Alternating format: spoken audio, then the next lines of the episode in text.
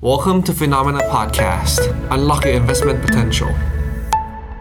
สวัสดีครับ สวัสดีครับ ต้อนรับคุณผู้ชมนะครับ เข้าสู่รายการข่าวเช้า Morning Brief ครับ สรุปข่าวสำคัญเพื่อไม่ให้คุณพลาดทุกโอกาสการลงทุนครับ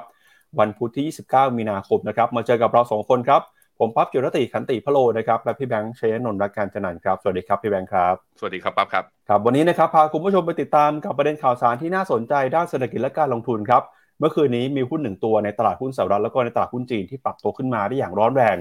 ก็คือหุ้นของอาลีบาบาครับหลังจากที่มีข่าวนะครับว่าอาลีบาบามีแผนจะปรับโครงสร้างธุรกิจ มีการแตกนะครับ6บริษัทย่อย เตรียมการจะเข้าไปจดเบียนซื้อขายในตลาดหลักทรัพย์นะครับซึ่งตลาดก็มองว่าการปรับโครงสร้างองค์กรในครั้งนี้เนี่ยจะกลายเป็นเครื่องยนต์สำคัญ ที่จะสนับสนุนนะครับให้รายได้แล้วก็ผลประกอบการรวมไปถึงกำไรของอาลีบาบาค่อยๆฟื้นตัวขึ้นมามากขึ้นนะครับก็ดูเหมือนว่าเป็นจังหวะที่ค่อนข้างจะ บังเอิญหรือเปล่าไม่แน่ใจครับพี่แบงค์เมื่อวานนี้เราเพิ่งจะรายงานข่าวกันไปว่า คุณแจ็คหมาเนี่ยเพิ่งจะกลับมาอยู่จีนนะครับหลังจากที่ต้องเดินทางไปอยู่ต่างประเทศเป็นเวลาหลายเดือนเลยครับแล้วตลาดก็มองว่าการที่คุณแจ็คหมากลับมาครั้งนี้เนี่ยอาจจะเป็นการส่งสัญญาณว่าทางการจีนจะค่อยๆ ผ่อนคลายมาตรการในการควบคุมภาคธุรกิจนะครับที่มีความเข้มงวดก็จะผ่อนคลายลงไป แล้วเมื่อวานนี้ก็มีข่าวนี้ประกาศออกมา หลายคนก็เลยมองว่าเนี่ยอาจจะเป็นตัวยืนยันนะครับว่าตอนนี้หุ้นในกลุ่มเทคโนโลยีของจีนน่าจะกลับมาแล้ว เมื่อวานนี้หุ้นอาลีบาบาในตลาดหุ้นสหรัฐนะครับบวกขึ้นมา 14%แล้วก็ในดัชนี NASDAQ Golden Dragon China ซึ่งเป็นหุ้นในกลุ่มเทคของจีน เมื่อวานนี้ปรับตัวส่วนทางขึ้นมาแม้ว่าตลาดหุ้นสหรัฐนะครับทั้งดาวโจนส์ NASDAQ S&P 500เนี่ยจะติดลบลงไปก็ตาม ข่าวนี้ถือว่าเป็นข่าวที่น่าตื่นเต้นพอสมควรเลยทีเดียวครับอืมครับผมแต่เรื่องความเสี่ยงทางฝั่งเรื่องตลาดการเงินนะตลาดก็ยังอยากฟังความเห็นของทั้งผู้กำหนดนโยบาย แล้วก็เฟดสาขาย่อยเองนะเดี๋ยวเราไปติดตามข้อมูลกัน แล้วก็วันสัปดาห์นี้เนี่ย ไม่เดี๋ยวเรามีประชุมกรงงกันใช่ไหมสัปดาห์นี้ วันนี้ครับอ๋อวันจะนี้ประเลยชุคมรับอ่าวันนี้วันนี้แล้วก็ครับอีกวันหนึ่งก็คือวันศุกร์จะมีตัวเลขเงินเฟ้อตัว PCE ในการประกาศก็เรามาดูกันครับสองตัวกรงงตลาดคาดว่าจะปรับขึ้นดอกเบี้ย PCE ตลาดมาจับตาดูครับว่าจะขยับขึ้นหรือเปล่า ซึ่งจะเป็นสัญญาณทำให้เฟดขึ้นดอกเบี้ยหรือไม่อะเดี๋ยวเรามาดูว่าตลาดตอบรับยังไงบ้างนะครับครับอ่าเดี๋ยวมาเริ่มต้นกันนะครับกับตัวเลขของตลาดหุ้นในค่ำคืนที่ผ่านมาก่อนครับ เมื่อวานนี้ตลาดหุ้นสหรัฐนะครับส่วนใหญ่ปรับตัวลดลงไปครับดัชนีดาวโจนส์ติดลบไป 0.12% NASDAQ นะครับติดลบไป 0.45%ส่วน S&P 500เนี่ยดัชนีติดลบไป 0.16%หุ้นขนาดกลางขนาดเล็กนะครับ Russell Small Cap 2,000 ปรับตัวลดลงไปนะครับติดลบไป 0.08เปอร์เอ่อเปอร์เซ็นต์นะฮะ แล้วก็ S&P 500 ในฝั่งของ Wix Index นะครับ ก็ย่อลงมานะครับ 3.06%ครับ พาคุณผู้ชมไปดูภาพนะครับของ แผนที่หุ้นหน่อยครับ เมื่อวานนี้เรารายงานข่าวกันไป บอกว่ามีหุ้นอย่างดิสนีย์นะครับที่ออกมาประกาศปลดคนงานปลดพนักงานครั้งใหญ่เลยครับกว่า 7,000 คนนะครับเมื่อวานนี้หุ้นของดิสนีย์ตอบรับเป็นยังไงบ้างครับ เราก็จะเห็นนะครับว่าราคาหุ้นของดิสนีย์เนี่ยเมื่อวานนี้มีการซื้อขายนะครับ โดยจะเห็นว่าราคาเนี่ยก็ถือว่าเป็นการตอบรับนะครับอออยู่ในกรอบแคบๆครับติดลบไปประมาณ 0.84%เมื่อวานนี้นะครับ แล้วก็ที่น่าสนใจครับพอมีการเปิดเผยว่าจะปลดคน 7,000 คนนะครับตลาดก็ไปดูว่าจะมีกลุ่มไหนหรือว่าจะมีแผนกไหนที่ถูกปลดไปบ้าง ปรากฏว่าหนึ่งในทีมที่ถูกปลดออกไปเกือบยกทีมเลยครับพี่แบงก์ก็คือทีม Metaverse ครับอาจจะเป็นตัวสะท้อนนะครับว่าตอนนี้ดิสนีย์มองว่าธุรกิจ Metaverse อาจจะยังไม่มีอนาคตในตอนนี้ ถ้าหากว่าต้องเลือกนะครับปลดคนเพื่อที่จะลดต้นทุนของบริษัท กลุ่มธุรกิจที่เกี่ยวข้องกับ Metaverse เนี่ยเลยถูกปลดออกไปก่อนครับ ตอนนี้เนี่ยนะครับเราจะเห็นว่าหลายบริษัทครับที่เข้ามาทำธุรกิจเกี่ยวข้องกับ Metaverse ทั้ง Meta นะครับเจ้าของแพลตฟอร์ม Facebook เนี่ยตอนนี้กำลังเผชิญกับปัญหาครับราคาแรงกดดันนะครับต้นทุนที่กำลังปรับตัวเพิ่มสูงขึ้นมาทำให้ธุรกิจ Metaverse ตอนนี้เนี่ยกำลังถูกตั้งคำถามว่าจะกลายเป็นธุรกิจแห่งอนาคตหรือเปล่า ตอนนี้นะครับ Meta คุณมาร์คซักเคอร์เบิร์กเองก็กำลังถูกกดดันในเรื่องนี้อย่างรุนแรงเลยทีเดียวครับ อือฮึครับผม Metaverse เหมือนกับไปจบละ แต่บิลเกตส์เขาบอกนะ บอกว่า AI เนี่ยคืออนาคต เราก็อืมเห็นหุ้น FANGMAN นะที่ผมเปิดให้ดูเมื่อวานเนี่ยราคาเนี่ยต้องบอกว่าตั้งแต่ต้นปีถือว่า outperform หุ้นกลุ่มอื่นมากๆ พวกนี้ไม่ถือว่าเป็นหุ้น tech แบบว่าเป็น tech ปกติแล้วเป็นหุ้นเขาเรียกว่าเป็นพวก mega cap ที่ยังสามารถที่จะฝ่าวิกฤตเนี่ยไปได้หรือเปล่าเนี่ยตอนนี้ก็ถูกตั้งคำถาม แต่ว่าต้องบอกว่าในเชิงของราคาหุ้นเนี่ย outperform จริงๆนะครับไม่ว่าจะเป็น Microsoft Google Meta Netflix Amazon นะครับ ครับจริงๆต้องบอกว่าพอพูดถึง AI เนี่ยวันนี้เรามีข่าวหนึ่งด้วยครับพี่แบงค์ Goldman Sachs ข่าวเขาอะไรไปครับทำบทวิจัยมาครับเขาบอกว่าอืม AI ที่เข้ามาเนี่ยจะสามารถแทนที่งานที่เรากำลังทำอยู่ได้ประมาณ 1 ใน3ครับหรือว่าประมาณ 30%นะฮะของแรงงานในระบบเศรษฐกิจครับมีโอกาสครับที่ชาวยุโรปครับกว่า 300 ล้านคนจะตกงานนะครับถ้าว่า AI เนี่ยสามารถเข้ามาทำงานได้ โดยจะมีอาชีพไหนบ้างนะครับที่จะรอดพ้นจากการเข้ามา ถูกแย่งงานของ AI เดี๋ยวเราไปดูกันในช่วงข่าวที่ Goldman Sachs วิเคราะห์ AI กันนะครับเดี๋ยวไปดูตลาดหุ้นกันต่อครับ อือครับผมไปดูฝั่งตลาดหุ้นนะครับดาวโจนส์เมื่อวานปิดลบเล็กน้อยในขณะที่ S&P ก็ปิดลบเล็กน้อย แต่ก็ทั้ง 2 ตัวก็ยังยืนอยู่เหนือเส้นค่าเฉลี่ย 200 วันนะครับถ้าไปดูเป็น sector นะฮะก็จะเห็นว่าตัว Energy Sector นะบวกแรงจากราคาน้ำมันเมื่อวานนี้ที่บวกขึ้นมา อีกแล้วขึ้นมาทะลุ 70 เหรียญขึ้นมาอยู่ที่ 72 เหรียญอีกอีก sector หนึ่งที่บวกขึ้นมาค่อนข้างแรงก็คือ ตัว Material ครับบวกขึ้นมาได้ 0.4 แต่จะเห็นว่า 11 sector นั้นเป็นลบไป 6 sector นะ sector ที่ลบมาลงมาค่อนข้างแรงหน่อยก็มี Communication Service นะครับลบ 0.8 แล้วก็มี XLV ครับ ก็คือ Healthcare Sector ที่ลบลงมาประมาณสัก 0.6 ช่วงนี้ก็ต้องบอกว่า Healthcare Sector นะกลายเป็นว่างงๆ คือตลาดเหมือนกลับมาเล่นหุ้น growth หุ้น tech อยู่ ตัว healthcare ก็เลยอาจจะ rebound ได้น้อย แต่ข้อดีก็คือตอนขาลงในช่วงที่ผ่านมาอย่างปี 2022 ทั้งปีเนี่ยก็ไม่ได้ลงแรงก็รอดูกันต่อไปครับ ไปดูต่อนะครับกับความเคลื่อนไหวของตลาดหุ้นยุโรปกันหน่อยครับ เมื่อวานนี้ดัชนีตลาดหุ้นยุโรปนะครับก็เห็นแรงซื้อกลับคืนขึ้นมาบ้างครับดัชนี DAX ของเยอรมนีครับบวกขึ้นมา 0.09% FTSE ร้อยอังกฤษนะครับบวกขึ้นมา 0.17% ส่วน CAC 40 ของฝรั่งเศสบวกขึ้นมาได้ 0.14%นะครับยูโรซ็อก50 บวกขึ้นมา 0.09%เมื่อวานนี้นะครับตลาดหุ้นในยุโรปเนี่ยปรับตัวบวกขึ้นมาได้นะครับ หลังจากที่มีการออกมาพูดนะครับจากธนาคารกลางของอังกฤษว่าตอนนี้เนี่ยความมั่นคงนะครับของระบบภาคการเงินในอังกฤษเอง ยังคงมีความแข็งแกร่งนะครับ พอออกมาพูดแบบนี้ก็ทำให้ค่าเงินปอนด์ครับเริ่มกลับขึ้นมาแข่งค่าแล้วก็ดัชนีตลาดหุ้นของอังกฤษครับค่อยๆบวกปรับตัวบวกขึ้นมาได้ แล้วก็เมื่อวานนี้นะครับในฝั่งของ Deutsche Bank เนี่ยเมื่อวานนี้ติดลบไปประมาณ 1.6%นะครับ Credit Suisse บวกขึ้นมาได้ 0.7% UBS บวกขึ้นมา 1.7%นะครับอันนี้ก็เป็นความเคลื่อนไหวที่ช่วงนี้หุ้นยุโรปถูกกดดันจากความมั่นใจในภาคการเงินครับครับผมที่น่าสนใจคือเซนติเมนต์ของตลาดอเมริกาอาจจะกลับมาเป็นบวกได้ระยะสั้นเพราะตัวนี้ครับถ้าที่หน้าจอผมตัวนี้คือ Wix Index หรือ Volatility Index ของตัว S&P 500 พี่ปั๊บลงมาต่ำกว่า 20 อีกครั้งนึงแล้ว หลังจากที่ทะลุขึ้นไปตอนเหตุการณ์ SVB นะเมื่อตอนต้นเดือนมีนาที่ผ่านมา ตอนนี้ปรับย่อลงมาอยู่ที่ 19.96 น่าสนใจมาก แล้วมาพร้อมๆ กับการอ่อนค่าของค่าเงินดอลลาร์มา 2 วันทำการติดนะวันจันทร์กับวันอังคารที่ผ่านมา ล่าสุดตอนนี้อยู่ที่ 102.5 การอ่อนค่าของดอลลาร์เนี่ยก็เลยเปิดโอกาสให้ตลาดเนี่ยมีการแดนลี่ตั้งแต่วันจันทร์ที่ผ่านมานะครับไปดูครับ bond yield สองปีก็มีแรงเทขายอ้าวตกลงไม่กลัวเรื่อง สถาบันการเงินจะมีปัญหากันเพิ่มแล้วใช่ไหม เพราะแรงขายในตลาดบอลเนี่ยก็คือเอาไปซื้อหุ้นนั่นแหละ ตอนนี้ bond yield สองปีอยู่ที่ 4.1 นะขยับขึ้นมาเหนือเส้นค่าเฉลี่ย 200 วันอีกครั้งหนึ่ง และเมื่อ bond yield สองปีดีดขึ้นมา bond yield สิบปีก็ดีดขึ้นมาด้วยเช่นเดียวกัน ตอนนี้ bond yield สิบปีก็เหนือเส้นค่าเฉลี่ย 200 วันและอยู่ที่ 3.57 นะ ก็คือมีแรงขายออกมาจากทางฝั่งตลาดบอลค่าเงินดอลลาร์อ่อนค่า VIX Index ต่ำกว่า 20 ตลาดเหมือนเปิดรับ Risk on นะครับ แต่ Risk on ไม่จริงนะก็คือวันวันจันทร์เนี่ยบวก แต่วันอังคารเนี่ยยังลบอยู่อะมาดูทางฝั่ง หุ้นทางฝั่งยุโรปเนี่ยก็จะเห็นว่า Euro Stoxx 600เนี่ยตอนช่วงระหว่าง trade เมื่อวานนี้บวกขึ้นมายืนเหนือเส้นค่าเฉลี่ยร้อยวันนะพยายามยืนให้ได้ แต่ปรากฏว่าก็ยังมีแรงเทขายออกมา แล้วก็ยังไม่ผ่านเส้นนี้ออกไป แต่ว่าindex ตัวอื่นๆที่อยู่ข้างในยุโรปนั้นกลับมาเป็นบวกได้แฟลตๆนะครับนิดๆ เหมือนตลาดจะคลายกังวลระยะสั้นและรอปัจจัยใหม่ในการเข้าไปกระตุ้นอีกทีหนึ่งนะครับ ไปดูต่อนะครับที่ความเคลื่อนไหวของตลาดหุ้นเอเชียกันหน่อยครับ หุ้นเอเชียเช้านี้เปิดมาแล้วนะครับ ดูเหมือนว่าจะมี sentiment นะครับเข้ามาจากตลาดหุ้นในสหรัฐแล้วก็ในยุโรปเมื่อวานนี้นะครับนิกเกอิ 225 วันนี้บวกขึ้นมา 0.43%ครับ S&P เอ่อ SX 200 ของออสเตรเลียบวกขึ้นมา 0.07%หุ้นของนิวซีแลนด์นะครับติดลบไป 0.7% ขณะที่หุ้นจีนนะครับเมื่อวานนี้เนี่ยก็มีการปรับตัวลดลงมานะครับ แต่อย่างไรก็ตาม China A50 บวกขึ้นมา 0.19%หางเซ็งฮ่องกงครับได้แรงหนุนมาจากหุ้นของอาลีบาบานะครับที่ตอบรับข่าวทั้งเรื่องของการกลับมาปรากฏตัวของคุณแจ็คมา แล้วก็ข่าวนะครับที่มีโอกาสจะปรับโครงสร้างธุรกิจครั้งใหญ่เนี่ยก็ทำให้ราคาหุ้นอาลีบาบาทั้งในตลาดหุ้นนะครับของฮ่องกงเมื่อวานนี้ แล้วก็รวมไปถึงในตลาดหุ้นสหรัฐเมื่อวานนี้อาลีบาบาปรับตัวขึ้นมาได้กว่า 10%นะครับ บริษัทไต้หวันวันนี้เปิดมาติดลบไป 0.8%หุ้นไทยเซ็ตอินดี x เมื่อวานนี้บวกขึ้นมาได้ร้อนแรงนะครับ 13.54 จุด ขึ้นมาทะลุ 1,600 กับไป6จุดแล้วนะครับ ตอนนี้ปัจจัยทั้งปัจจัยนอกประเทศ มีความผ่อนคลาย คลายความกังวลไป ปัจจัยในบ้านเรานะครับ ตอนนี้ตลาดเองก็ตื่นเต้นกับกระแสการเลือกตั้งที่กำลังจะเกิดขึ้นนะครับ นักวิเคราะห์คาดการณ์ว่าการเลือกตั้งในครั้งนี้อาจจะทำให้เงินสะพัดในระบบเศรษฐกิจไทย ในระดับแสนล้านบาทเลยทีเดียวหุ้นในกลุ่มที่เกี่ยวข้องกับการบริโภคบริโภคช่วงนี้ก็ปรับตัวขึ้นมาได้อย่างโดดเด่น ส่วนดัชนีตลาดหุ้นของอินเดียนะครับเมื่อวานนี้เคลื่อนไหวอยู่ในกรอบแคบๆ แล้วก็หุ้นเวียดนามครับเมื่อวานนี้บวกขึ้นมา 0.22%ครับ อือครับผม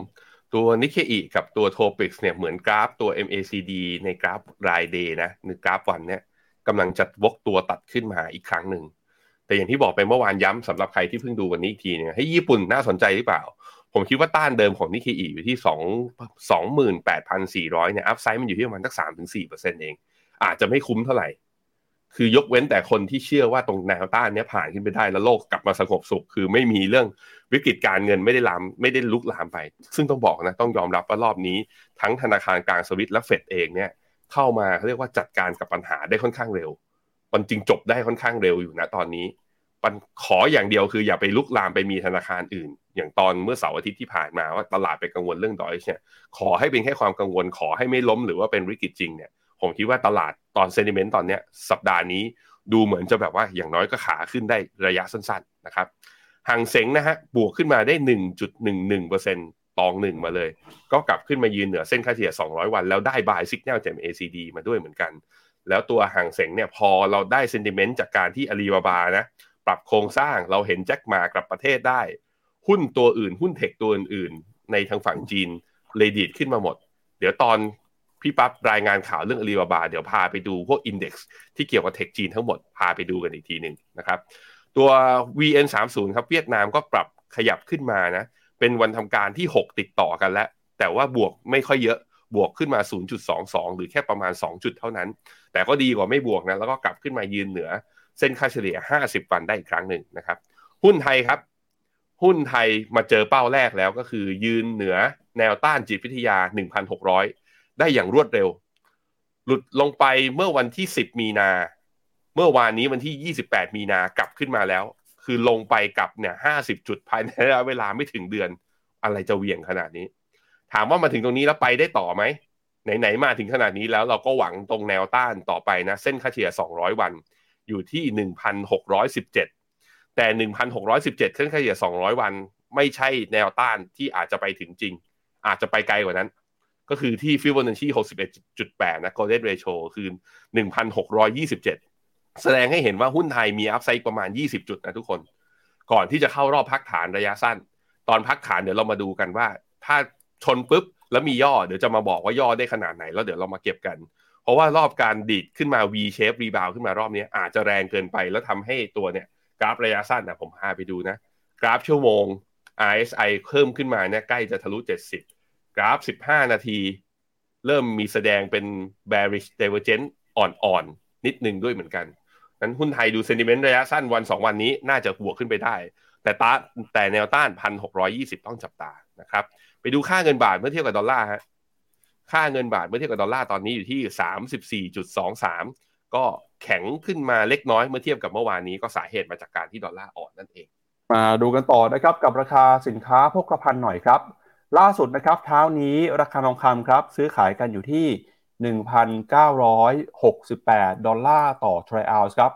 ราคาทองคำเนี่ยนะครับฟื้นขึ้นมาหลังจากเมื่อคืนนี้นะครับค่าเงินดอลลาร์กลับมาอ่อนค่าลงเล็กน้อยนะครับอย่างไรก็ตามในตลาดทองคำเองก็ยังคงจับตาสถานการณ์ ความเสี่ยงในภาคการเงินอย่างใกล้ชิดนะครับ ก่อนหน้านี้ครับราคาทองคำถูกแรงเทขายออกมา หลังจากที่การคลายความกังวลในตลาดนะครับ เนื่องจาก ทางธนาคารกลางของหลายประเทศเนี่ยก็เข้ามา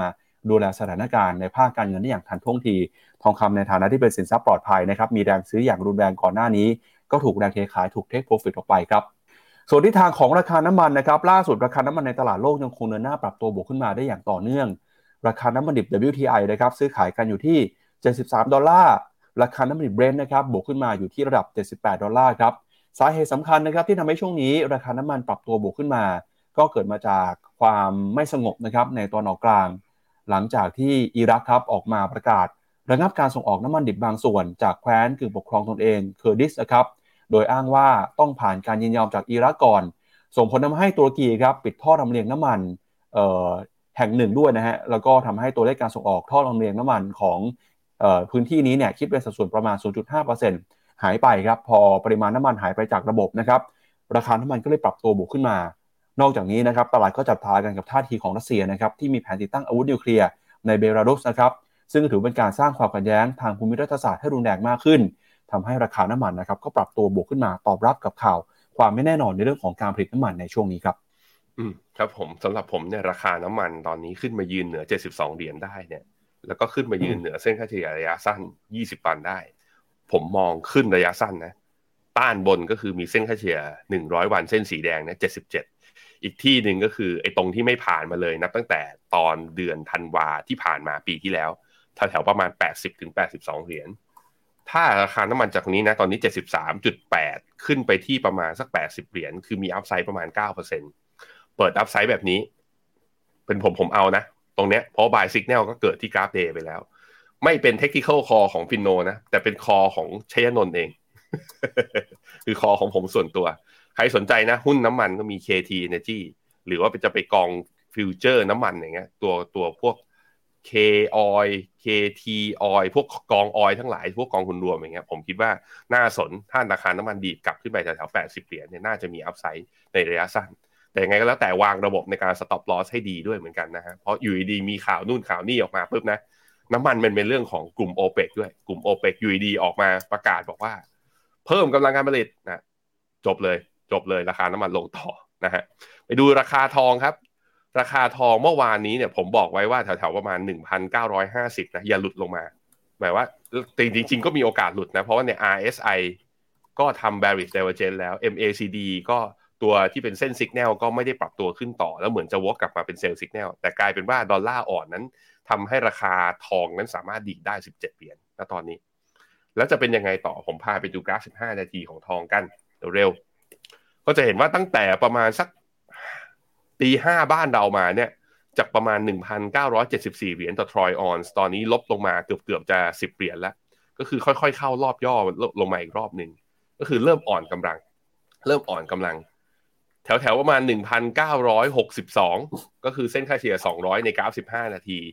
ถ้าทองหลุดต่ำลงมา ผมคิดว่าเราจะเจอนิวโลนะ ต่ำกว่าหลุดมา 1,950 คือทองดีดระยะสั้นเพราะว่าดอลลาร์อ่อน แต่ปัจจัยที่จะดีดให้ราคาทองวิ่งขึ้นมาเร็วมากๆ ตั้งแต่ต้นเดือนมีนามาเนี่ยมันไม่ใช่เรื่องดอลลาร์อ่อนอย่างเดียว มันเป็นเรื่องความเสี่ยงของระบบการเงินธนาคาร และตอนนี้ตลาดไพรซ์ไปแล้วว่าไงว่าความเสี่ยงไม่ลุกลาม ไม่แพร่กระจายเฟดและธนาคารกลางเข้ามาแอดแท็กและให้ความมั่นใจกับตลาดได้เร็ว เพราะนั้นทองอาจจะขึ้นได้ ไม่ไม่ใช่เร็ว ไม่ไม่ใช่เร็ววันนะตอนนี้ ย่อลงมาก็มีเส้นค่าเฉลี่ย 20 วันนะอยู่แถว1,914นะตอนนี้ แปลว่าถ้าลงจริงเนี่ยลงได้อีกแถวๆประมาณ 50 เหรียญทีเดียวนะฮะแต่ว่าถ้าลงมาปุ๊บนะ ผมคิดว่าก็ยังเป็นยังไงทองก็สมควรจะมีสะสมอยู่ในพอร์ตเพื่อการกระจายความเสี่ยงอยู่ดีนะฮะมันไม่จบแค่นี้หรอกเชื่อผมสิ เรื่องสถาบันการเงินเรื่องความเสี่ยงวิกฤตธนาคารเนี่ยมันไม่จบแค่เครดิตสวิสมันไม่จบแค่ดอยช์หรอกแรงกระเพื่อมนั้น น่าจะไปเราต้องกลับไปโฟกัสกันอีกที ตอนไตรมาสสองที่ธนาคารขนาดเล็กที่ภาษาอังกฤษเขาเรียกว่า regional banks นะครับ เอาละครับงั้นเดี๋ยวเรามาดูประเด็นใหญ่นะครับ เรื่องแรกของเราครับก็คือเรื่องของคุณแจ็คหมาครับ หลังจากที่เมื่อวานนี้นะครับเรารายงานข่าวกันไปว่าคุณแจ็คหมาเนี่ยนะครับซึ่งเป็นผู้ก่อตั้งนะครับ แล้วก็เป็นอดีตผู้บริหารของอาลีบาบานะครับ กลับมาปรากฏตัวในจีนเป็นครั้งแรก หลังจากต้องไปอยู่ต่างประเทศนะครับ เป็นเวลาหลายเดือนกว่า 1 ปีเลยทีเดียวนะครับทำให้ตอนนี้เนี่ยตลาดก็กลับมาตั้งคำถามครับถึงท่าที ของรัฐบาลจีนที่มีต่อการเข้ามาควบคุมกำกับดูแลภาคธุรกิจของจีนนะครับการที่คุณแจ็คหมากลับมาได้เนี่ยอาจจะเป็นการส่งสัญญาณว่าภาคธุรกิจของจีนเนี่ยในภาคการเงินเอ่อภาคเทคโนโลยีนะครับสามารถพูดคุยแล้วก็กลับมาเจรจากับทางการจีนได้แล้ว ก็เลยเป็นที่มาว่าทำให้คุณแจ็คมาเนี่ยกลับบ้านได้แล้วนะครับ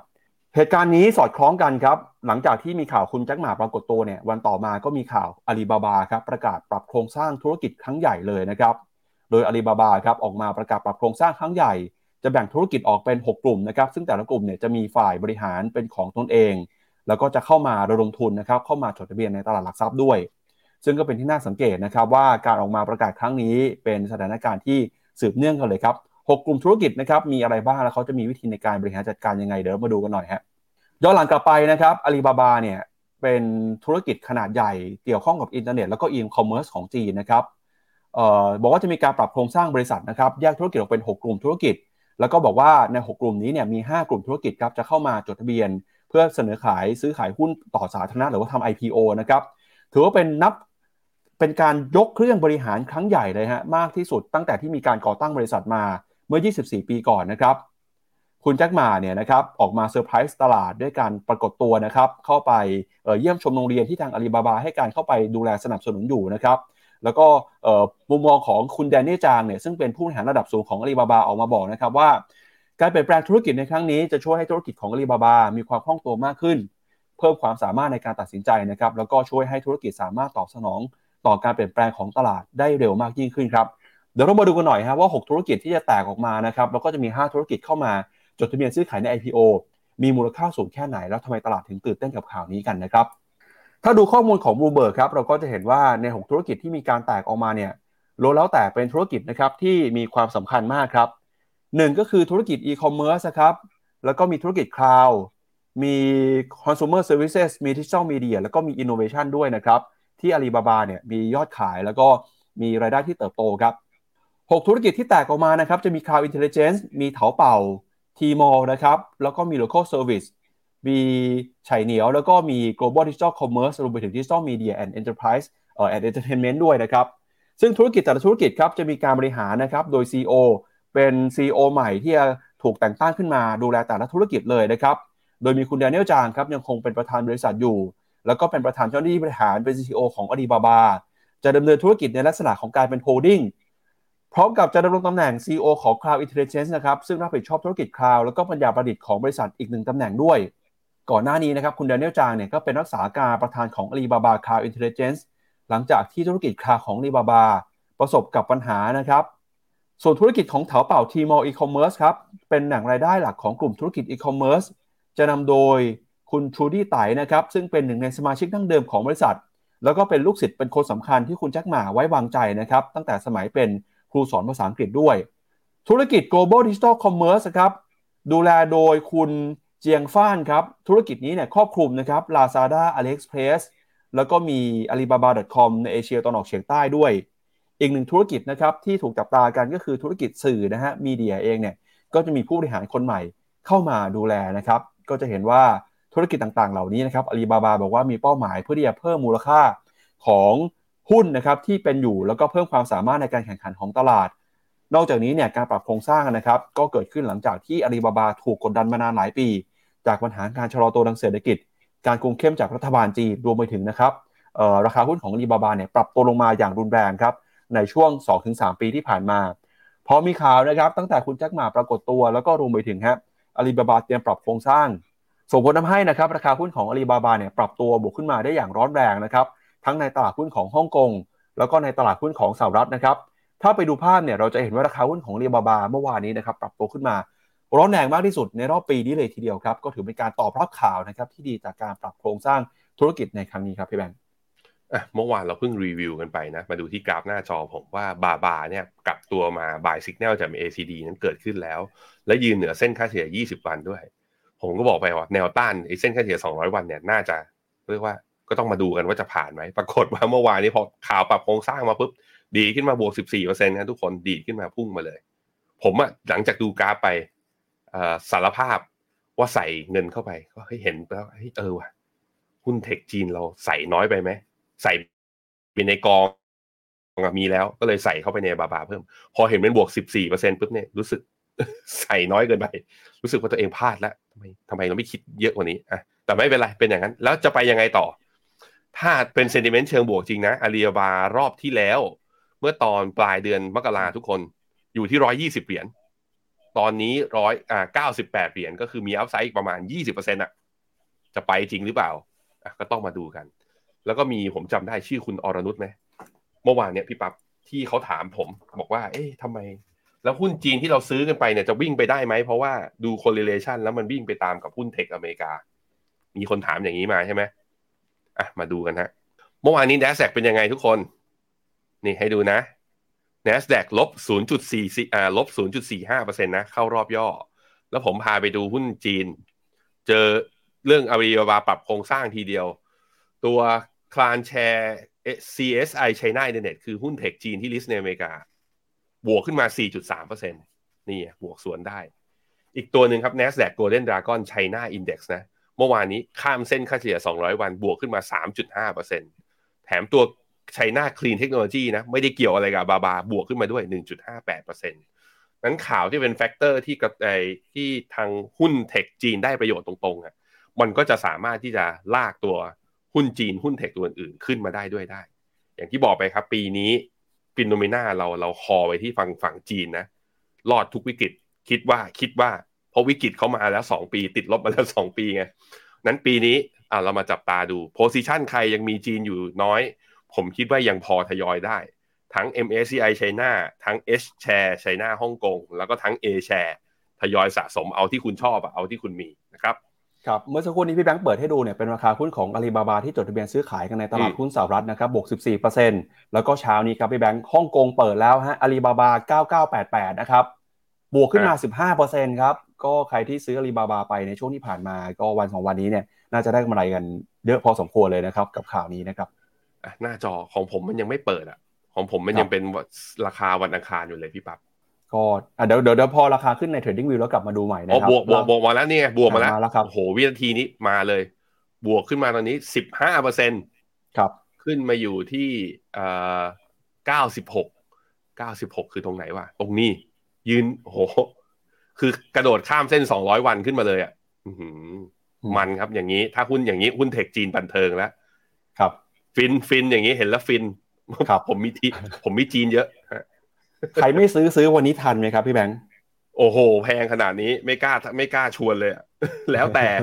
แล้วแต่แต่ว่าใครที่มีสะสมมาผมคิดว่า จีนเนี่ยจะเป็นกองทุนแล้วก็จะเป็นภูมิภาคที่เราจะสามารถเอาคืนได้จากการเจ็บตัวของปีที่แล้วนะ เพราะฉะนั้นก็ค่อยๆทยอยกระจายความเสี่ยงไป ผมคิดว่าเวลามันบวกแรงๆแล้วผมไม่ผมไม่ค่อยเชียร์คนให้ เข้าในวันที่มันบวกแรง ชอบให้ทยอยเข้าในวันที่มันอยู่ในการของขาของการย่อมากกว่านะครับครับอีกหนึ่งตัวในตลาดหุ้นญี่ปุ่นครับคือหุ้นของซอฟต์แบงค์ครับเดี๋ยวไปดูหุ้นซอฟต์แบงค์หน่อยฮะเมื่อเช้านี้ซอฟต์แบงค์ดูเหมือนว่าจะบวกขึ้นมาเกิน 5%เหมือนกันนะครับซอฟแบงค์เนี่ยก็เป็นหนึ่งในผู้ถือหุ้นคนสำคัญนะครับที่มีหุ้นของอาลีบาบาอยู่ในพอร์ตการลงทุนด้วยนะครับแล้วก็เข้าไปลงทุนในอาลีบาบาแล้วก็ในหลากหลายธุรกิจนะครับเช้านี้ดูเหมือนว่าราคาจะบวกขึ้นมาประมาณเกินกว่า 5%เกือบ6%เลยนะครับเป็นการปรับตัวบวกขึ้นมาระหว่างวันเนี่ย แรงที่สุดย้อนหลังกลับไปตั้งแต่เดือนพฤศจิกายนของปีที่แล้วเลยครับ คุณมาซาโยชิซันก็บอกว่าการลงทุนในอาลีบาบานะครับยังคงเป็นสินทรัพย์สำคัญอยู่ใน port ของซอฟต์แบงค์ในช่วงที่ผ่านมานะครับอืมครับผมนี่ตัวซอฟต์แบงค์แต่ว่าซอฟต์แบงค์เนี่ยโอ้โห มันอยู่แถวๆ low ถ้าดูเป็นกราฟก็สวยนะ เพราะว่าแถวๆประมาณ 4,797 เยนเนี่ย test มาสองรอบก่อนหน้านี้ ตอนเดือนมิถุนาทีหนึ่งปีที่แล้วนะ แล้วก็เดือนกันยาทีหนึ่งแล้วก็รอบเนี้ยมาตอนเดือนมีนาเนี่ยลงมา แล้วก็เริ่มมีแรงดีดกลับขึ้นมา ภาพก็อาจจะมีแรงเด้ง rebound ต่อได้นะครับ มีนักลงทุนถามเข้ามา บอกว่า HSI ก็คือฮั่งเส็งกับ HSCEI ก็คือ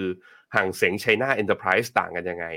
ฮั่งเส็งคือบริษัทที่ทำธุรกิจในจีนและ list เออทำธุรกิจในฮ่องกงและ list ในฮ่องกงส่วนห่างเสง China Enterprise ก็คือ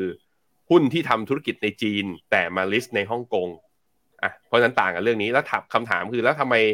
คนที่ทำธุรกิจในจีนต้องมา list ในฮ่องกงด้วย คือมันมีอยู่ช่วงหนึ่งนักลงทุนต่างชาติเนี่ยไม่สามารถเข้าลงทุนในจีนได้โดยตรง แล้วก็มีความเป็นห่วงเรื่องมาตรฐานการบัญชี ก็เลยทำให้ตัวฮ่องกงนั้นนะเปิดให้สามารถที่จะตัวจีนนั้นนะสาหุ้นไอบริษัทจดทะเบียนในจีนเนี่ยสามารถมา list ในฮ่องกงได้ เพื่อให้นักลงทุนต่างชาติสามารถลงทุนได้ แล้วก็ ไอตัว standard ของพวกงบการเงินหรือบัญชีเนี่ยมันมีความโปร่งใสหรือสบายใจกับนักลงทุนมากกว่า มันก็เลยกลายเป็นว่าหุ้นจีนมันมีหลาย ๆ ตลาดเลยฮะก็มี Red Chip A Share H Share แล้วก็มีแบบ ADR trade อยู่ใน NASDAQ ด้วยก็มีเหมือนกัน ก็สาเหตุมาจากเรื่องหลาย ๆ อย่างมันเป็นพัฒนาการของมัน แต่ว่าหุ้นตัวหนึ่งมัน list ได้หลายตลาดอยู่แล้วนะครับครับอย่างไรก็ตามนะครับ มีคุณผู้ชม comment มาอย่างคุณเทพิทักษ์บอกว่าเออ มองจีนเปิดประเทศหุ้นเลยขึ้นนะครับ แต่นั้นก็ตามยังมีความเสี่ยงเรื่องของเศรษฐกิจโลกอยู่นะฮะก็ชวนคุณผู้ชมคุยหน่อยครับ คุณผู้ชมมองยังไงบ้างฮะการกลับมาของหุ้นจีนครั้งนี้กลับมาจริงหรือเปล่านะครับหุ้นจีนจะกลับมาได้หรือยังพิมพ์คอมเมนต์เข้ามาหน่อยนะครับใครที่มองหุ้นจีนจะกลับมาเนี่ยก็พิมพ์ว่าเอ่อ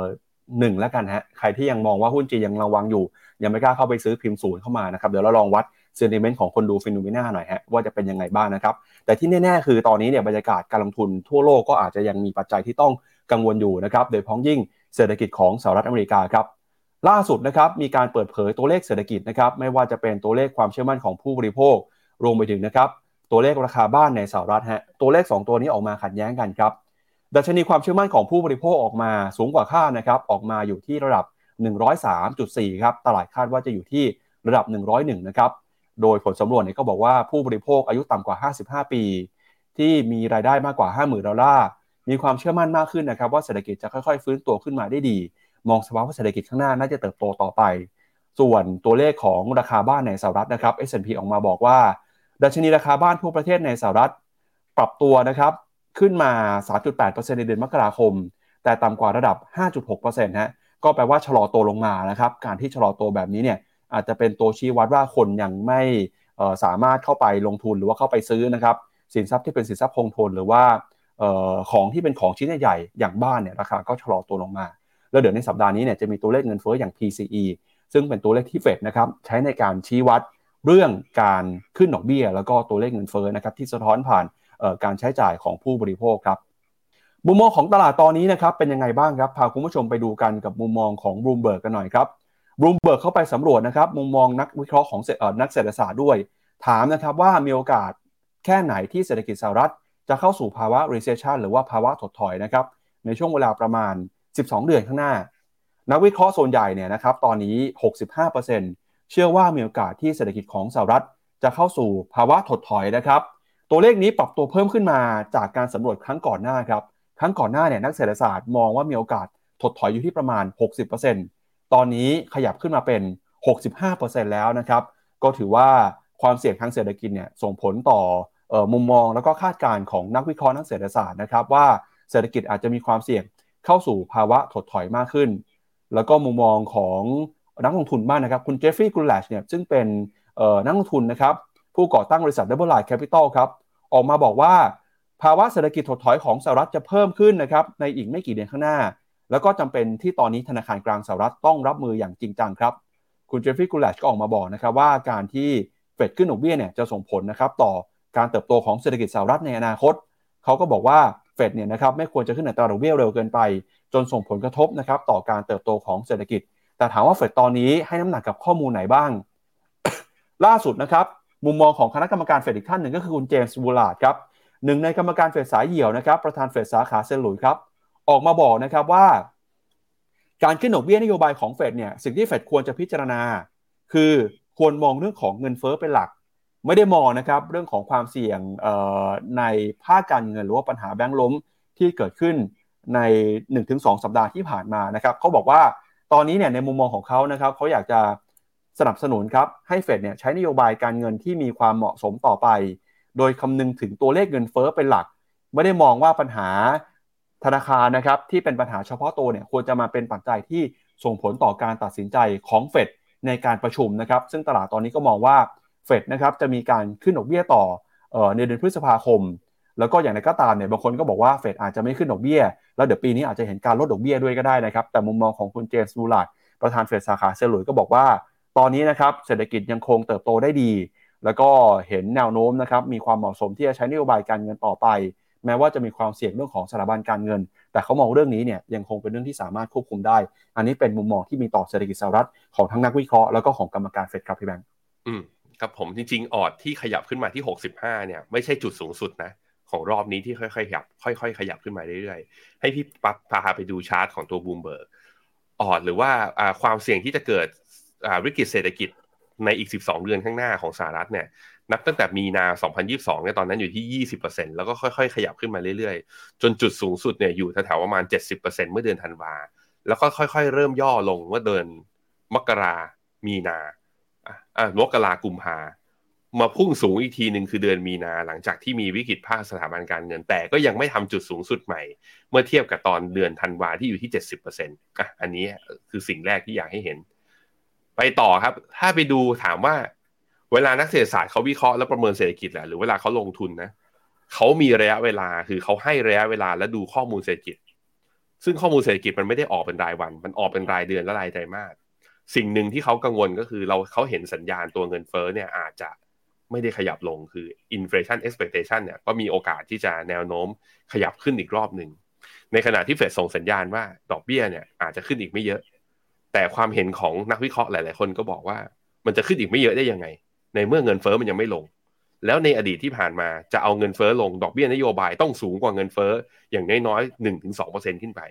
อะเพราะฉะนั้นเรื่องนี้ยังเป็นเรื่องที่เป็น สิ่งที่ตกเถียงกัน ซึ่งใน investment view ของฟิโนเมนาเนี่ยเรามองว่าความเสี่ยงเรื่องสถาบันการเงินกับเรื่องอเมริกาที่จะ recession เนี่ยยังพอมีอยู่ ยังพอมีอยู่จากเหตุการณ์ที่เพิ่งเกิดขึ้นมาเราเห็นแล้วว่า การที่เฟดกดอัตราดอกเบี้ยให้ต่ำการที่เฟดขยับดอกเบี้ยขึ้นเร็วเนี่ยมันเกิด damage กับระบบเศรษฐกิจยังไงบ้าง อันนี้เห็นแล้วนะฮะก็ต้องไปรอดูกันต่อ มันจึงเป็นที่มาที่ว่าบน port model ของเรานั้น เราเลยมีการลดความเสี่ยงออกไปด้วยบางช่วงนะครับ ครับไปดูตัวเลขคาดการเงินเฟ้อหน่อยนะครับ ตัวเลขเงินเฟ้อยังคงเป็นตัวเลขสำคัญที่ธนาคารกลางของแต่ละประเทศจะใช้ในการพิจารณา เรื่องการปรับขึ้นอัตราดอกเบี้ยนโยบายนะครับ ตอนนี้เราก็จะเห็นว่าเงินเฟ้อของสหรัฐเนี่ยนะครับแนวโน้มฮะตลาดก็มองว่าเอ่ออาจจะมีการปรับตัวขึ้นมานะครับในระยะสั้นถ้าหากว่าสถานการณ์ เรื่องของราคาสินค้าต่างๆ ยังไม่ดีขึ้นนะครับ แต่ก็ตามเรื่องนี้เฟดก็บอกว่าเอ่อยังคงเป็นปัจจัยสำคัญนะครับที่จับตากันอย่างใกล้ชิดเลยครับ ครับผมก็จะเห็นว่าเงินเฟ้อจากอย่างไตรมาสสองเนี่ยพี่ปั๊บไตรมาสสองนี่มีช่วงหนึ่งก็คือแถวๆประมาณต้นเดือนกุมภาเนี่ย ตลาดคาดการณ์ว่าอาจจะลงไปต่ำกว่าสี่ตอนนี้ก็ขึ้นมาอยู่ที่ประมาณสี่จุดสามถามว่าสี่จุดสามนี่เยอะไหมคือถ้ามันอยู่เท่านี้จริงแล้วไม่ขยับขึ้นมาเนี่ยตอนนี้Fed Funds Rate มันสูงกว่านะ เพราะฉะนั้นก็อาจจะมีโอกาสที่เฟดขึ้นได้ไม่เยอะแต่ก็จำเป็นต้อง maintain แหละไม่ถึงขนาดลดดอกเบี้ยแต่ว่าเนี่ยถ้าดูจากตัว forecast แล้ว ตลาดคาดว่าไตรมาสสามไตรมาสสี่เงินเฟ้อจะค่อยๆชะลอชะอ่าชะลอลง เหลือสามจุดเจ็ดในไตรมาสสามแล้วเหลือสามจุดสามในไตรมาสสี่ประเด็นคือเป็นอย่างนั้นจริงหรือเปล่าไงแล้วถ้าจริงเนี่ยมันมาจากสาเหตุอะไร เงินเฟ้อลงจากการที่ supply ไม่ shortage แล้ว demand กลับมาแข่งขัน แต่ว่าไอ้ demand ชะลอด้วย หรือเปล่า หรือว่ามันมาจากเรื่องว่าเศรษฐกิจอเมริกาเข้าสู่ recession เงินเฟ้อมันก็เลยชะลอ เพราะการบริโภคหายไปนะยังเป็นคำถาม เป็นก็เรียก เป็นคำถามที่ยังต้องหาคำตอบอยู่ แล้วก็ผมคิดว่าใครตอบคำถามนี้ได้ก็จะวาง position ของพอร์ตได้ดีนะครับ ครับชวนให้นักไปดูหน่อยครับ คุณผู้ชมตอบมาแล้วนะฮะบอกว่าหุ้นจีนจะขึ้นอืมหรือเปล่าขึ้นจริงหรืออย่างนะครับ คนที่บอกว่าขึ้นเนี่ยพิมพ์หนึ่งเข้ามาเป็นยังไงบ้างครับชวนให้เยอะเลยคอมเมนต์หน่อยครับเยอะเลย คุณชิงคุณแอนคุณออสติน คุณไกลลาด คุณคณิษฐา คุณฮูโตคุณ TL Pharmacy มี คุณ In Search of True Self เขาบอกว่าสองนะเขาบอกว่าขึ้นไม่จริงอะก็แล้วแต่ความเห็นกันไป แต่ส่วนใหญ่พี่ปั๊บส่วนใหญ่ที่กดโหวตกันเข้ามากดหนึ่งกัน ครับคือกดหนึ่งเนี่ยไม่ได้มองตามความเป็นจริงนะ ทุกคนมีจีนกันอยู่ก็เลยมีความหวัง ครับ เดี๋ยวเราคิว่าเป็นอย่างนั้น ครับเดี๋ยวช่วยช่วยเติมความหมายคุณผู้ชมเพิ่มหน่อยฮะกับมุมมองของนักวิเคราะห์จากบูมเบิร์กนะครับ Bloomberg consensus ครับมองหุ้นอาลีบาบาเป็นยังไงบ้างราคาปิดไปเมื่อคืนนี้เนี่ยอยู่ที่ 84 ดอลลาร์ นักวิเคราะห์ตอนนี้ครับ 43 รายให้คำแนะนำซื้อหมดเลยนะครับ ไม่มีคนแนะนำขายหรือว่าถือเลยฮะเขาบอกว่า upside เนี่ยมีอยู่ถึง 143 ดอลลาร์นะครับ จะขึ้นไปถึงแล้วครับราคาเป้าหมาย ถ้าหากว่าจากปัจจุบันถึง 143 เนี่ยมี upside เอ่ออยู่ที่ประมาณอืม70%หน่วยเป็นหยวนนะครับอ่าไม่ใช่ดอลลาร์นะครับหน่วยเป็นหยวนฮะก็นักวิเคราะห์ยังเชื่ออยู่ฮะว่าอาลีบาบายังมีอนาคตที่ดีอยู่นะครับ ครับผมมีคุณ I have a luck เขาถามเข้ามาเพิ่มว่า สมมุติว่าถ้าซื้ออาลีบาบาเนี่ยมัน list หลายตลาดเนี่ย list ทั้งฮ่องกงแล้วก็ list ทั้ง US มันต่างกันยังไง ที่ผมพอจะตอบได้นะคือทำไมทำไมหุ้นตัวหนึ่งต้อง list หลายตลาด ประเด็นที่หนึ่งคือเรื่องความน่าเชื่อถือ ประเด็นที่สองคือความเข้าใจหรือการลงทุนในต่างนั้นนะคนที่อยู่ตลาดไหนก็มักจะชินกับตลาดนั้น คราวนี้อาลีบาบาเป็นตัวอาลีบาบาเนี่ยเป็นหุ้นที่ทำธุรกิจทั่วโลกไม่ได้อยู่ที่จีนอย่างเดียว อย่างในไทยเนี่ยเขาก็เข้ามาทำอาลีไอทำตลาดด้วยผ่านทั้ง e-commerce platform ทั้งไอตัว cloud service เนี่ยก็มีบริษัทเอกชนในไทยก็ใช้ด้วยถูกไหมเพราะฉะนั้นเรื่องของการ list มันเป็นเรื่องของการสร้างความน่าเชื่อถือ และการเข้าถึงนักลงทุนต่างชาติ คือเราลงทุนได้มากขึ้น แต่ถามว่าแล้วถ้าจะไปลงอเมริกากับลงฮ่องกงต่างกันยังไง เท่าที่ผมเห็นนะ ถ้าผมผิดตอบด้วย แต่ที่ผมเห็นเลยก็คือ ค่าธรรมเนียมเนี่ยทางฝั่งห่างไอฮ่องกงเนี่ยถูกกว่าที่ตลาดอเมริกา แล้วก็หุ้นที่ทางฝั่งฮ่องกงผมรู้สึกว่ามีความความผันผวนเยอะกว่าที่ตลาดอเมริกา คือถ้าเป็นหุ้นจีนนะถ้าเป็นหุ้นจีนด้วยกัน ระหว่าง list ที่ฮ่องกงกับ list ที่อเมริกา หุ้นจีนที่ list ที่ฮ่องกงเนี่ยจะมีความผันผวนเยอะกว่า เวลาผันผวนเยอะกว่า คือใครที่ชอบเล่นสั้นก็คือมันจะได้กำอาจจะได้กำไรเยอะกว่า เพราะว่าคือเวลาวันทำการของเขามันคือเวลาไอ้ daytime ของเขามันคือเวลาเดียวกันเพราะนั้นเวลาตลาดมันทำนู่นทำนี่นักข่าวมาปัจจัยที่มันเข้ามากระทบ มันก็มักจะกระทบใน ในในช่วงเวลาทำการ ความผันผวนมันเลยเยอะกว่า ในขณะที่อเมริกาคือตอนที่เขา trade ปุ๊บทางฝั่งตลาดจีนก็ปิดไปแล้ว เพราะนั้นมันก็จะเคลื่อนไหวตาม factor ที่อยู่ทางฝั่งตลาดอเมริกามากกว่า เพราะฉะนั้นลองไปพิจารณาดูนะครับครับก็ไปดูต่อนะครับ แล้วในภาคการเงินเนี่ยฝั่งของสหรัฐนะครับ กังวลเรื่องของเศรษฐกิจถดถอยมากขึ้น ในฝั่งของยุโรปเป็นยังไงบ้างครับเมื่อวานนี้คุณแอนดรูว์ เบลีย์ครับประธานธนาคารกลางของอังกฤษ ออกมาพูดนะครับว่าตอนนี้ธนาคารกลางของอังกฤษเองอยู่ในโหมดที่เฝ้าระวังแล้วก็ตื่นตัวนะครับกับสถานการณ์ภาคการเงินที่เกิดขึ้นในตอนนี้ ตั้งแต่ปัญหาของ SVB ล้มนะครับลุกลามมายังปัญหาการขาดสภาพคล่องของเครดิตสวิสจนไปถึงนะครับการตั้งคำถามความไม่มั่นใจนะครับในระบบภาคการเงินของยุโรป แล้วก็มีหุ้นของ Deutsche Bank นะครับซึ่งเป็นธนาคารพาณิชย์ที่ใหญ่ที่สุดในเยอรมนีเนี่ยก็มีปัญหาในช่วงสัปดาห์ที่ผ่านมานะครับธนาคารกลางอังกฤษบอกครับว่าปัญหาในครั้งนี้เนี่ย จะยังคงจับตาแล้วก็ตื่นตัวนะครับ เตรียมพร้อมรับมือ อย่างไรก็ตามครับ เชื่อว่าปัญหาระบบธนาคารในยุโรปแล้วก็ในสหรัฐที่มีปัญหาเนี่ยจะยังไม่ส่งผลกระทบนะครับกระเทือนต่อระบบธนาคารของอังกฤษครับ คุณแอนดรูเบอรี่บอกว่าไม่คิดว่าเหตุการณ์เหล่านี้เนี่ยจะทำให้ระบบธนาคารของอังกฤษ เกิดภาวะตึงตัวแต่อย่างใด ซึ่งหลังจากที่ออกมาแสดงความมั่นใจเลยครับค่าเงินปอนด์ก็มีการแข่งค่าขึ้นมาครับ ตอนนี้นะครับทางธนาคารกลางอังกฤษเองเป็นหนึ่งในธนาคารที่ยังคงยืนยัน จะใช้นโยบายการเงินเข้มงวด การประชุมในสัปดาห์ก่อนหน้านะครับก็มีการขึ้นดอกเบี้ย70เอ่อ25 basis point ทำให้ตราดอกเบี้ยนโยบายตอนนี้เนี่ยอยู่ที่ระดับ 4.25%เป็นการปรับขึ้นตราดอกเบี้ย 11 ครั้งติดต่อกันนะครับแล้วก็เงินเฟ้ออังกฤษตอนนี้อยู่ที่ระดับ 10.4%เป็นตัวเลขที่สูงที่สุดนะครับในรอบประมาณ 40 ปีเลยทีเดียว แล้วก็ตอนนี้ตลาดก็คาดว่ามีโอกาสที่เดือนพฤษภาคม ธนาคารกลางของอังกฤษจะยังคงเดินหน้าขึ้นอัตราดอกเบี้ยต่อไปด้วยครับ ครับผมผมพาไปดูค่าเงินปอนด์ครับที่แข็งค่าอย่างต่อเนื่องก็มาสาเหตุส่วนหนึ่งก็ดอลลาร์เขาอ่อนลงมาด้วยนะ ตอนนี้ตัวเงินปอนด์ต่อดอลลาร์เนี่ยอยู่ที่ร้อยอะหนึ่งจุดสองสามหนึ่งจุดสองสาม high เดิมซึ่งเป็นต้านต้านสำคัญที่สองรอบก่อนหน้านี้ขึ้นมาแล้วไม่ผ่านคือตรงนี้หนึ่งจุดสองสี่อะมาเรามาดูกันว่ารอบนี้ปอนด์จะทะลุแข็งขึ้นไปเพิ่มขึ้นหรือเปล่านะฮะพอเป็นอย่างนี้ปุ๊บอะพาไปดูอัปเดตตัวสกุลต่างๆ เมื่อเทียบกับไทยบาทเลย เมื่อกี้บอกไปแล้วดอลลาร์ไทยบาทอยู่ที่ 34.2นะเราแข่งค่ากลับมาช่วงสั้น แต่เมื่อเทียบกับตัวค่าเงินบาทเมื่อเทียบกับสกุลอื่นๆนะยูโรกับไทยบาทตอนนี้อยู่ที่ 37.15เขาแข็งขึ้นมาช่วงสั้นปอนตอนนี้ขึ้นมา 42.2 เราเที่ยวเริ่ม เราเที่ยวเริ่มไม่ถูกนะเริ่มค่อยๆ แพงกลับขึ้นมา แล้วเย็นครับ เย็นเมื่อเทียบกับไทยบาทเนี่ย เมื่อวานนี้พี่ปั๊บอยู่ที่ 26วันนี้มีแรงมีแยงย่อลงมาหน่อยเหลือ 25.8อ่า ใครแรกไว้ก่อนหน้านี้ก็เริ่มดี ตอนนี้ก็เริ่มอาจจะมีอาการงองแงนิดนึงเฮ้ยทำไมอยู่ดี ค่าเงินเยนถึงแข็งขึ้นมาเรื่อย ๆ แบบนี้ เหมือนจะเปลี่ยนทิศหรือเปล่าอะเดี๋ยวเรามาดูกันครับว่า แล้วกนงวันนี้จะส่งสัญญาณอะไรหรือเปล่า ซึ่งตลาดคาดว่าน่าจะขึ้นดอกเบี้ย 0.25 นะอาจจะลดแรงเรื่องค่าเงินบาทอ่อนในช่วงสั้นนี้ก็ได้นะครับ พี่ปั๊บอย่าลืมไหมค์ครับเอาละครับมาดูบอลอยู่ของอังกฤษนะครับปรับตัวบวกขึ้นมาเมื่อวานนี้นะครับอาจจากความมั่นใจนะครับที่ธนาคารกลางอังกฤษยืนยันว่า เรื่องของวิกฤตการณ์ภาคการเงินจะไม่ส่งผลต่อระบบการเงินของอังกฤษในนี้นะครับ แล้วก็ตัวเลขโอกาสที่ตลาดมองว่าจะเกิดความเสี่ยงภาวะเศรษฐกิจถดถอยในอังกฤษเนี่ยตอนนี้ยังคงอยู่สูงอยู่นะครับ อย่างที่เราบอกไปว่าถ้าเป็นสหรัฐเนี่ยอยู่ที่ประมาณ 65%แต่ถ้าหากเป็นอังกฤษเนี่ยตอนนี้อยู่ที่ 75%ครับก็มีโอกาสสูงมากกว่านะครับในสหรัฐเลยทีเดียวครับ อือครับผมครับ มาดูอีกหนึ่งเรื่องครับ เรื่องของ AI นะครับที่เราพูดเกริ่นกันไว้เนี่ยที่เราบอกว่าตอนนี้ ในโลกการเงินโลกการลงทุนนะครับ ก็มองเรื่องของความเสี่ยงในภาคที่แรงงานเนี่ยจะถูกธุรกิจเข้ามาแทนที่นะครับหนึ่งในธุรกิจที่กำลังเติบโตขึ้นมาอย่างต่อเนื่องก็คือธุรกิจอุตสาหกรรม AI ครับ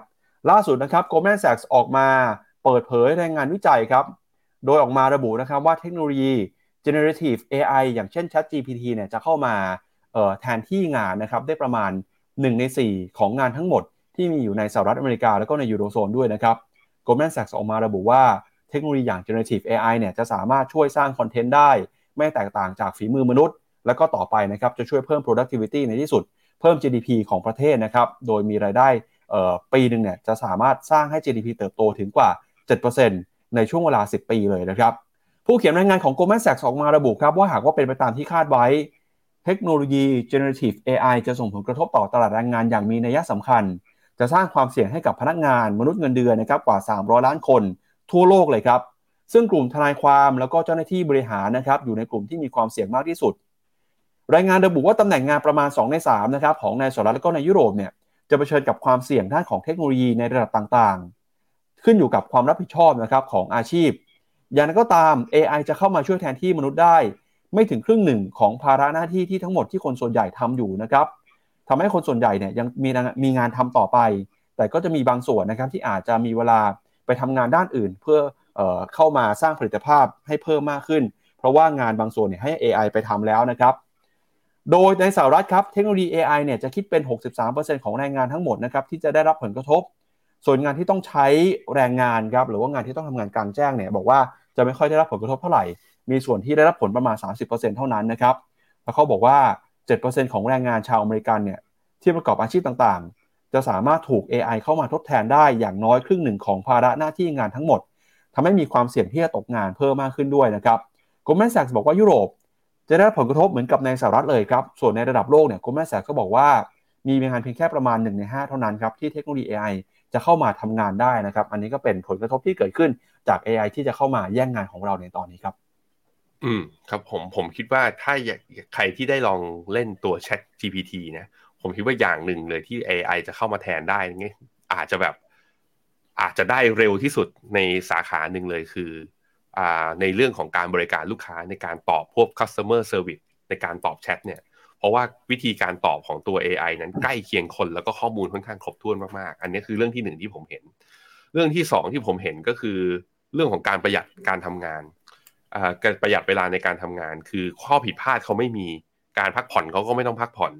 แล้วก็มันสามารถที่จะเหมือนอย่าง Chat GPT เนี่ยพิมพ์ถามตอบเรื่องอะไร คือก่อนหน้านี้เราใช้ Google แล้วก็ไปหาข้อมูลเรื่อยๆพอมาพิมพ์ใน Chat GPT อย่างเงี้ย บางทีข้อมูลมันอาจจะแบบว่า ไม่ได้ไม่ได้ละเอียด แต่มันมันทำให้เรารู้โฟกัสในการจะไปหาข้อมูลและเชิงลึกเพิ่มเติมขึ้นไปต่อด้วยเช่นเดียวกัน ตอนนี้มันเหลืออย่างเดียวคือมันไม่ได้อัปเดตสถานการณ์ตลาดโลกนะไม่อย่างนั้นมันก็คงดิสลอฟผมกับปั๊บอะไม่งั้นทุกคนคือ คือถ้ามันอัปเดตทุกวันนะทุกคนตอนเช้าก็เข้าไปพิมพ์บอกวันนี้มีข่าวอะไรน่าสนใจบ้างขอมาห้าข่าว จบเลยคือผมกับปั๊บตกงานนะวันหนึ่งมันอาจจะมีวันนั้นก็ได้ ผมกับปั๊บก็ต้องตับปรับตัวกันไปนะครับ ก็เราก็ยังคงยืนยันว่าจะขยันขยันแล้วก็พัฒนาตัวเองไปเรื่อยๆนะครับ จะได้ไม่โดน AI เข้ามาแย่งงานนะครับ ครับผม ครับไปดูอีกหนึ่งข่าวครับ เมื่อวานนี้สำนักข่าวบลูเบิร์กนะครับมีการรายงานประเด็นที่เกี่ยวข้องกับตระกูลมหาเศรษฐีของไทยนะครับ โดยสำนักข่าวบลูเบิร์กก็บอกว่าตอนนี้เนี่ยถ้าไปดูในแต่ละตระกูลนะครับในเอเชียมีหนึ่งตระกูลครับที่มีความมั่งคั่งเพิ่มขึ้นมา อย่างก้าวกระโดดในปีที่ผ่านมา ก็คือครอบครัวอยู่วิทยาครับซึ่งเป็นผู้ก่อตั้งแล้วก็เป็นเจ้าของร่วมผลิตภัณฑ์อย่าง Red Bull นะครับเครื่องดื่มชูกำลังที่ มีสัดส่วนยอดขายเนี่ยอยู่ในระดับโลกเลยนะครับบลูเบิร์กครับเขามีการเปรียบเทียบความร่ำรวยของครอบครัวมหาเศรษฐีในเอเชีย ระบุว่าครอบครัวตระกูลอยู่วิทยาเนี่ยนะครับมีความมั่งคั่งเพิ่มขึ้น 7,800 ล้านดอลลาร์ครับหรือว่ากว่า 250,000 ล้านบาท ตั้งแต่เดือนมกราคมของปีที่แล้ว จนถึงปีนี้นะครับซึ่งถือว่าเป็นครอบครัวที่มีความร่ำรวยเพิ่มขึ้นมากกว่าตระกูลมหาเศรษฐีใดๆในเอเชีย อ้างอิงนะครับจากการจัดอันดับ Bloomberg Billionaire Index หรือว่าการจัดอันดับตระกูลมหาเศรษฐีของโลกนะครับ ความมั่งคั่งที่เกิดขึ้นในปีที่แล้วครับทำให้ครอบครัวอยู่วิทยา มีทรัพย์สินรวมกันมากกว่า 27,000 ล้านดอลลาร์นะครับในวันที่ 14 มีนาคมครับบลูเบิร์กก็ระบุด้วยนะครับว่า ส่วนใหญ่เนี่ยครอบครัวมหาเศรษฐีของโลกมีความมั่งคั่งลดลงในปีที่ผ่านมา เพราะว่าความปั่นป่วนของตลาดทุนตลาดเงิน โดยนักวิเคราะห์นะครับก็ออกมาบอกว่าตอนนี้เนี่ยเครื่องดื่มชูกำลังครับเป็นสิ่งที่ กำลังเติบโตได้ดีอย่างต่อเนื่องนะครับ เป็นไลฟ์สไตล์ที่คนรุ่นใหม่นิยมกัน แล้วก็บอกว่าการที่คนออกมาออกกำลังกัน แล้วก็กลับเข้าไปทำงานอีกครั้งหนึ่งเนี่ยก็เป็นบรรยากาศที่เอื้ออำนวยนะครับทำให้เครื่องดื่มชูกำลังขายดีมากยิ่งขึ้น โดย Red Bull เนี่ยนะครับก็มีเจ้าของร่วมก็คือ ครอบครัวอยู่วิทยา แล้วก็ทายาทนะครับของคุณเดียทริชเอ่อเมทิชิสนะครับแห่งประเทศออสเตรีย ที่ร่วมก่อตั้งบริษัทนะครับ โดยมูลค่าของบริษัทเนี่ยมี ตระกูลอยู่วิทยาถือหุ้นอยู่ 51%ส่วน 49%นะครับเป็นหุ้นของคุณมาร์ค มาเทสซิทซ์บุตรชายของคุณเดียทริสที่เสียชีวิตไปแล้วนะครับ อันนี้ก็เป็นข่าวคราวของมหาเศรษฐีในตระกูลในเอเชียครับพี่แบงค์มันเห็นเนาะจริงๆเนาะปั๊บเนาะว่า โลกหลังโควิดอะตอนที่เราประเมินกันตอนโควิด เราคิดว่าเฮ้ยโลกเรามันจะเปลี่ยนไปตลอดการหรือเปล่า มันจะแบบเทคโนโลยีมันจะ disrupt ไปทั้งหมดหรือเปล่า มันปรากฏว่ามันก็คือมันเร่งการ adopt แต่ว่าคนก็ยังอยากใช้ชีวิต outdoor ยังอยากไปสังสรรค์อยากไปทำกิจกรรม ที่มันพบปะผู้คนแล้วก็ใช้ร่างกายอยู่ ผมไปภูเก็ตที่ผ่านมา แล้วผมก็เพิ่งโพสต์รูปครอบครัวตัวเอง แล้วก็พิมพ์ไปว่าภูเก็ตรอดแล้ว สาเหตุที่พิมพ์ไปอย่างนั้นก็คือมันคนมันกลับมาเที่ยวจริงๆฮะหาดมันกลับมาคึกคักใกล้เคียงกับเดิมนะ พี่คนที่รับรถเอ็ดมอเตอร์ไซค์ขับจากตรงที่จอดรถไปที่หาดหาดไม้ขาวที่อยู่ที่สนามบินเน่ะ พื่อไปดูไอ้เครื่องบินตอนขึ้นตอนลงอะพี่ปั๊บไปดูเครื่องบินน่ะเขาบอกว่าตอนโควิด เนี่ย ไม่มีเลยคือเขาต้องไปหาอย่างอื่น แล้วก็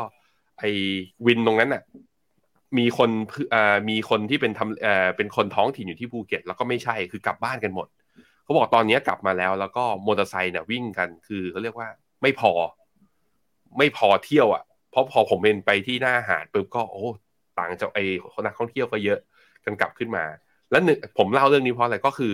สิ่งไหนที่มันแบบว่าเป็น activity ที่กลับมาในโลกก่อนโควิดอะที่เราคิดว่ามันจะแบบว่าเฮ้ยมันคงจะเปลี่ยนไปเลยเนี่ยอันนี้ชัดเจนอย่างเนี้ย Red Bull เองเนี่ยกิจกรรมพอคนมันกลับมาใช้ชีวิตแบบนี้มากขึ้น มันก็กลายว่าโลกเดิมเนี่ยมันก็ที่คนไม่ให้ค่าในช่วงโควิด มันก็กลับมามี value มากขึ้นด้วยเช่นเดียวกันเพราะนั้นเราไม่รู้หรอกครับอนาคตมันจะเป็นยังไง เรารู้แต่เทรนด์ของมัน เพราะฉะนั้นสิ่งที่สำคัญที่สุดคือการกระจายความเสี่ยงนั้นในเรื่องของการลงทุน มีทั้งหุ้นเทค มีทั้งหุ้นตลาดนู้นตลาดนี้ มีอุตสาหกรรมนู้นอุตสาหกรรมนี้ ที่เรามั่นใจและเป็นผู้นำในอุตสาหกรรมนั้นๆ ผมคิดว่าพอร์ตเราก็จะมีการลงทุนที่เติบโตได้นะครับครับทำไม Red Bull ขายดีนะครับ ถึงทำให้ความมั่งคั่งของตระกูลอยู่วิทยาเนี่ยเติบโตอย่างรวดเร็วในปีที่ผ่านมา ต้องบอกว่าตอนนี้นะครับในตลาดเครื่องดื่มชูกำลังเนี่ย Red Bull ครับมีสัดส่วน Market Share อยู่ที่ประมาณ 25%ฮะหนึ่งใน4นะครับของเครื่องดื่มชูกำลังทั้งโลกครับ รองลงมาก็เป็น Monster ครับ แล้วก็มี TC Pharmaceutical นะครับ ก็ถือว่าเป็นเจ้าใหญ่ในตลาดโลกเลยนะครับ เพราะฉะนั้นเนี่ยพอเทรนด์กลับมานะครับ Red Bull ก็เลยกลายเป็นหนึ่งเอ่อหนึ่งเจ้าที่ได้ประโยชน์จากกระแสการเติบโตในรอบนี้นะครับ ไปดูไวๆครับกับเรื่องของกรงงครับ วันนี้จะมีการประชุมกรงงนะครับ ตลาดประเมินกันว่าจะมีการขึ้นดอกเบี้ยในครั้งนี้ 25 basis point นะครับ แล้วก็จะมีการขึ้นดอกเบี้ยอีกครั้งหนึ่งในเดือนพฤษภาคม ส่งผลให้นะครับอัตราดอกเบี้ย ในการประชุมเดือนนี้จะขยับขึ้นมาเป็น 1.75 แล้วถ้าหากว่าเดือนพฤษภามีการขึ้นอีก 25 basis point ในเดือนพฤษภาเนี่ยอัตราดอกเบี้ยนโยบายของเราจะอยู่ที่ 2 นะครับ ตอนนี้ตลาดก็มองว่าแนวโน้มเศรษฐกิจไทยเนี่ยยังสามารถขึ้นอัตราดอกเบี้ยได้นะครับเพื่อป้องกันไม่ให้เงินเฟ้อสูงเกินไป แล้วก็เป็นการไล่ตามแนวโน้มเงินเฟอ้อของตลาดโลกครับ อันนี้ก็เป็นความเคลื่อนไหวของการประชุมกรงงวันนี้จับตากันนะครับบ่ายสองโมงจะทราบผลกันครับเอาละครับ ก็ เป็นประเด็นวันนี้นะครับก่อนจากไปพี่แบงค์มีอะไรเพิ่มเติมอีกไหมครับพาไปดูหุ้นไทยแล้วกันพาไปดูหุ้นไทยอีกทีหนึ่งนะ น่าจะมีคนถามว่าแล้วถ้ากรงงขึ้นดอกเบี้ยจริงแล้วจะเป็นยังไง ผมคิดว่าอินไลน์เท่าที่ดูเมื่อกี้ก็คือคอนเซนแซสก็คาดว่าจะขึ้น 0.25 แล้วน่าจะส่งสัญญาณคือ ไม่น่าจะขึ้นไปมากกว่านี้ เพราะเงินเฟ้อเราไม่ได้รุนแรงเท่ากับอเมริกา ถ้าขึ้นมา in line ก็แปลว่าแนวต้านแถวๆประมาณเส้นค่าเฉลี่ย 200 วันกับ แนวต้านฟิวเจอร์ชี่61.8 นะที่ 1,627 แถวๆนี้ผมคิดว่าก็มีโอกาสขึ้นมาทดสอบ แล้วย้ำนะว่าผ่านไม่ง่าย เพราะว่าการลงมาแล้วดีขึ้นเป็น V shape ของหุ้นไทยเนี่ย V shape หุ้นไทยมักจะขึ้นมาได้แถวๆนี้แนวต้าน 61.8จะเป็นแนวอภินิหารแล้วน่าจะขึ้นได้ไม่ต่อเพราะนั้น ก่อนเลือกตั้ง 2 วัน เราเคยเปิดสถิตินี้แล้ว เดี๋ยวตอนใกล้ๆตั้งพี่ปั๊บทีม investment เอาไอ้ตัวกัน ก็ก่อนจากกันไปครับชวนคุณผู้ชมติดตามนะครับช่องทางในการออกอากาศของ Finnomena แล้วก็เป็นสมาชิกแพลตฟอร์มของเรา จะได้ไม่พลาดข่าวสารนะครับแล้วก็โอกาสด้านการลงทุนครับแต่นี่ก็เป็นทั้งหมดนะครับของรายการข่าวเช้า Morning Brief วันนี้ครับเราสองคนและทีมงานลาไปก่อนนะครับพรุ่งนี้กลับมาเจอกันใหม่วันนี้สวัสดีครับ สวัสดีครับ ในโลกของการลงทุนทุกคนเปรียบเสมือนนักเดินทาง คุณหลักเป็นนักเดินทางสายไหน มีเงินแต่ไม่มีเวลา เลยไม่รู้ว่าจะเริ่มต้นเส้นทางสายการลงทุนยังไง วันนี้มีคำตอบกับ p h e n o m e n a e x c l u s i v e บริการที่ปรึกษาการเงินส่วนตัว ที่พร้อมช่วยให้นักลงทุนทุกคนไปถึงเป้าหมายการลงทุน